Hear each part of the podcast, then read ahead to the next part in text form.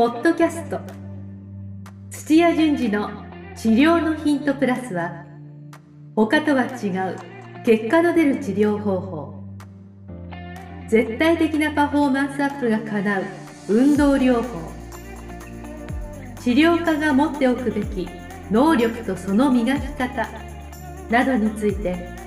土屋順次がリスナーの皆様からのご質問に直接お答えする番組です。本物の治療に挑戦する日本オランダ都市療法協会がお届けします。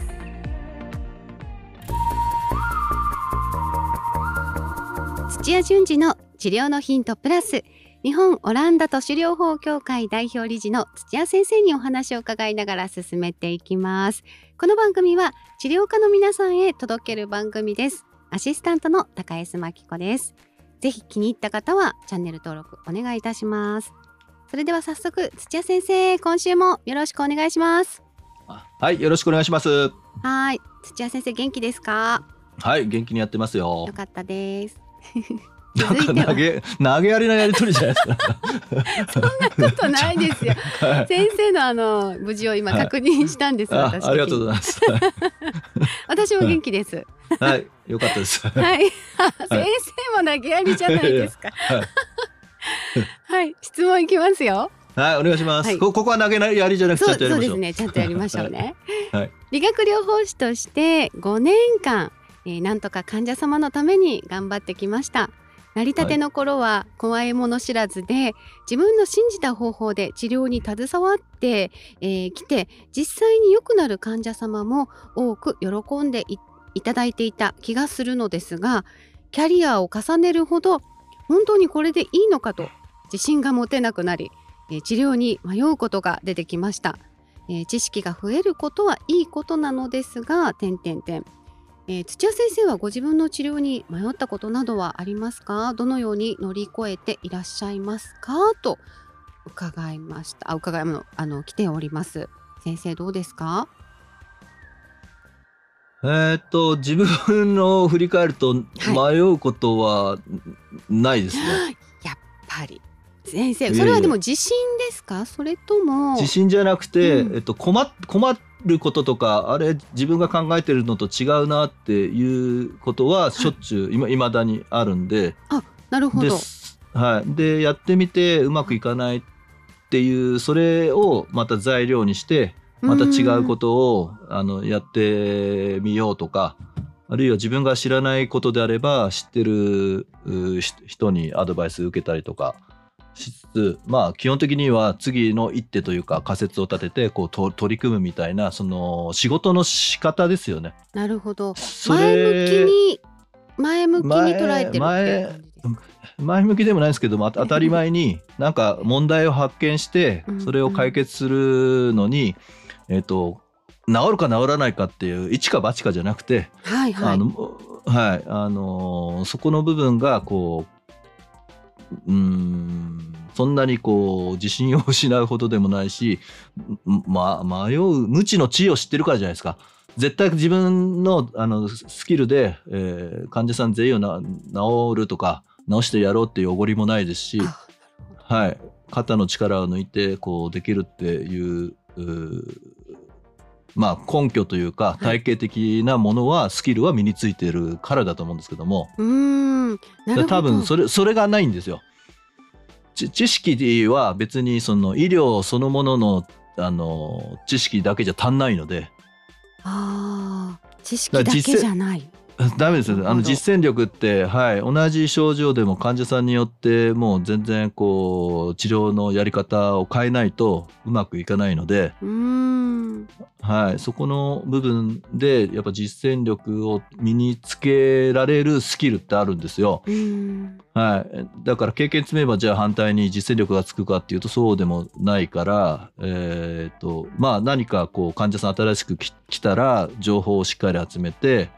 でその情報を整理していらない情報も入ってくるのでおわ情報のこう取捨選択って取捨選択しつつで必要な情報からまあ今の状態はどうしてそうなっちゃったのかって推論しながらあの原因はこれだっていう根本原因を一応は作るんですけども、はい、まあそれが外れることも当たり前だっていう心構えでそれを作って、はい、でじゃあこの根本原因だから、えー、施術はこうしようって治療の戦略を立てていくんですね。で治療の戦略を立ててやってみたらまあ当たる時もあればうまくいかない時もあるから、うん、であうまくいかないって言ったらラッキーって言ってそこから変えられるじゃないですか。はあ、はい、なるほど。もう試せるんだぐらいの気持ちで。はいうまくいかないっていう結果がまた1個増えるのでそれを踏まえて多分自分の仮説がなんか甘かったんでで修正をしての修正修正の繰り返しをあのしていくだけなので、はい、だからまあ5年、えー、すごく経ってあの怖いもの知らずって自分でもおっしゃってましたけども、うんうんうん、ようやくあの知らないことの怖さみたいなのを知ったからでこっからじゃないですか。あでも確かにこういう先生の方がなんかこう信頼してなんか任せられるというか、はい、そんな気がしますよね。はい、うん、自信たっぷりの人はい、体系的な知識を早く身につけることと、はい、結果を出すためのそういったあの治療外のスキルを身につけちゃうと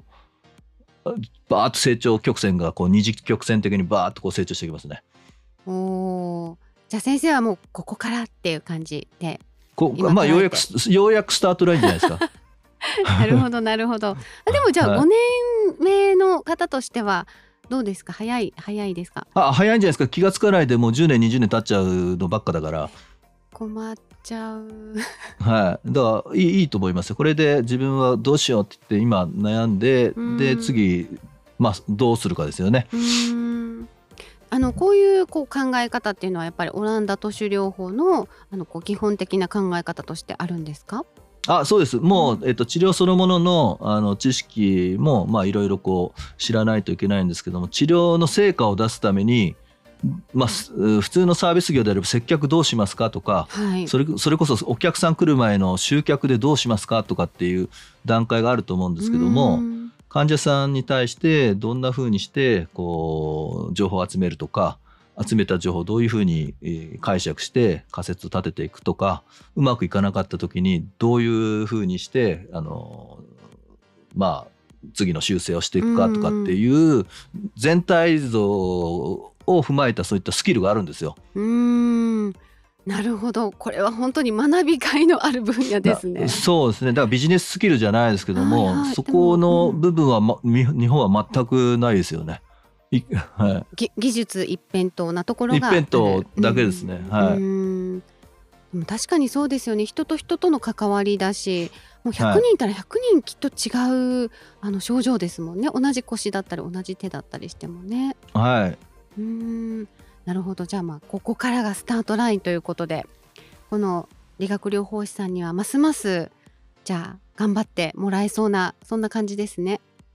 まあだからでもその治療して迷った時にどうやってこう乗り越えてっていう、そこを多分知りたがってるんですけども、そこのあの治療外のスキルを身につけないといけないからそれは日本にないんですよ。あじゃあもしかしたらこの方もこれからオランダ都市療法オランダオランダにはいオランダに来ると例えばえっと患者さんを見てこっちで治療方針立てても、はい、納得して任せてくれるとかは別なんでそしたら説明プレゼンテーションが大事なんですけども。はい、説得す、はい、そうです。説得するためのプレゼンテーションのスキルをこう身につけたりとかもするんで相手が大人であればいいですけどもじゃあ中学生だったらそれどうやってやりますかとか、はい、あのあるいは本人じゃなくてあのそういった、えーまあ、決定権というか、はい、チームとかスポーツ種目でチームとか所属してたら監督さんを説得しないといけないですから、はい。はい、そうするとまたあのち言い方も変えないと監督さん説得できないかもしれないですからね。プレゼンやるだけでも大変なのにプレゼンの相手も変わるんですね。変わります変わります。あるいはあのドクターかもしれないですよね。そうですよね。はい、